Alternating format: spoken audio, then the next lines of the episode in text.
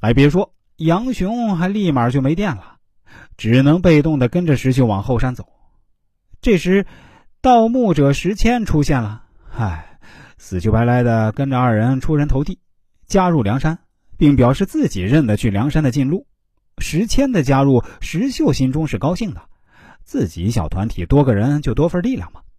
当然，他还远远没有想到，就是这个石谦险些让他们在梁山丧命啊，导致梁山高层第一次出现内部不和，并过早的对祝家庄开战。他更不会想到，日后石谦对梁山的贡献远在他们二人之上，而江湖排位却又远在二人之下。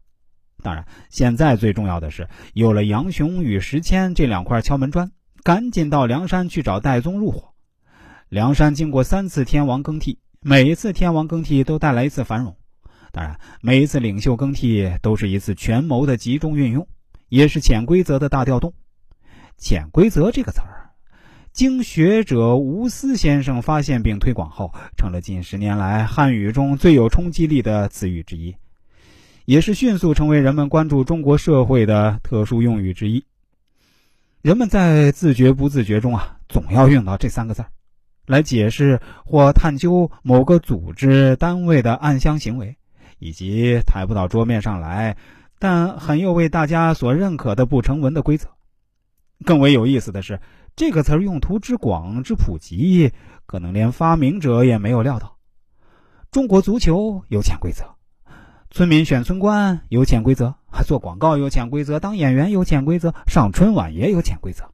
其实，但凡一个组织、一个社会形态，总会有些若有若无，但说不清道不明，又实实在在存在并发生影响的某些力量约束。按我的理解，这些都可以定义为潜规则范畴中去。比如说，一家公司，不管正规与不正规。都不会将董事长、总经理的个人爱好，尤其是一些不良爱好公示出来。不过，在这家公司里啊，董事长或者总经理的这些不良爱好一定会起一些特殊作用，既会使一些人受益，也会使一些人受害或者受损。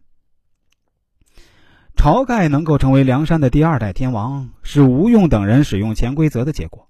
本来，当时晁盖等人因为抢劫生辰纲被官府追杀。